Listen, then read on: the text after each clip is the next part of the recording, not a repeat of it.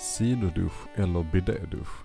Sidodusch är en typ av duschmunstycke med en knapp på som används för att tvätta sina nedre regioner när man gjort färdigt på toaletten. Det finns även en typ av toalettskålar som är avsedda för just det.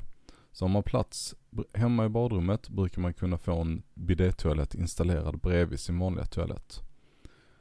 När man först börjar använda någon form av sidodusch eller bidé är det kanske inte helt klart. Men man har åtminstone kunnat spåra bidén till 1600-talets Frankrike. Det verkar även som att drottning Maria Carolina hade för vana att använda sig av en bidé. Enligt ryktena ska hon ha krävt att få ha en egen bidé i sitt privata badrum. Det var något som var särskilt uppseendeväckande eftersom det ansågs som något man gjorde i sovrummet, inte i badrummet på den tiden. Efter att man började lägga avlopp i större skala på 1800-talet så flyttades dock bidén in i badrummet permanent tillsammans med toaletten. Med rinnande vatten och avlopp blev den även betydligt mycket enklare att rengöra och hantera. Men sidoduschen då? I början av 1900-talet lyckades uppfinnaren John Harvey Kellogg ta patent på den första anal douche som han valde att kalla den. Ytterligare några tiotal år senare började American Bidet Company tillverka en sidodusch med spraymunstycke och justerbar temperatur. Det var såklart en otrolig lyx att ha en bidédusch i hemmet, något som endast var förunnat de lyckligt lottade. Efter att ha nått en mindre storhetstid för cirka 50 år sedan i den separata bidén i Sverige har sidoduschar åter blivit en återvärd badrumsdetalj. För sidoduschanvändare står vanligtvis hygien högt upp på listan över varför man väljer att använda sidodusch. Det är kanske den främsta anledningen, men inte den enda. Speciellt för kvinnor kan det vara viktigt att ha möjligheten att tvätta sig ordentligt efter toalettbesök. Det kan även vara betydligt billigare i längden än att använda toalettpapper varje gång. En sidodusch kan även användas när man städar för att komma åt knepiga ställen och för att rengöra bland annat toaletten, golvbrunnen och tvättstället. Den går även utmärkt att använda till att spola av skosulor, barn och annat som kan ha råkat i smutsets grepp.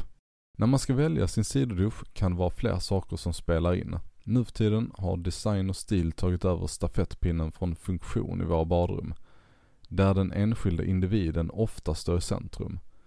Man har betydligt fler möjligheter att låta badrummet följa den egna stilen och så är såklart även fallet för sidoduschen. Det finns i princip 4 olika utföranden av sidoduschar idag som man kan välja mellan, om man bortser från bidén och smarta WC-stolar som är en helt egen badrumsdetalj. Sidoduschar och tvättsättsblandare i ett, som det låter, man köper ett paket där du får en tvättsättsblandare och en sidodusch som monteras tillsammans. Sen finns det sidodusch för montering på blandarpip.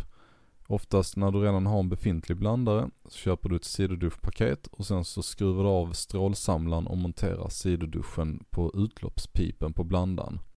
Sidodusch för montering på dedikerad blandare i kran.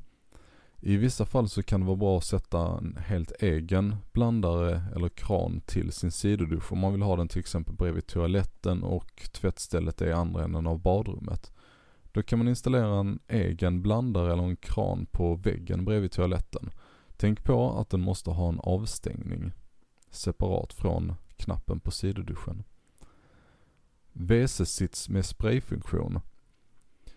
Nu för tiden, precis som med smarta WC-stolar som är självrengörande och även rengörande av individen som sitter på den, så finns det även sitsar som man kan köpa nu, som man bara monterar på en befintlig dum toalettstol.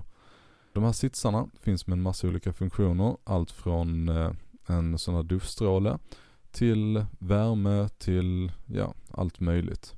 Oavsett om din sidodusch monteras på blandarpipen eller på en egen kran eller blandare så bör du ha en backventil för att förhindra att bakterier och annat kan ta sig bakåt in i ditt färskvatten.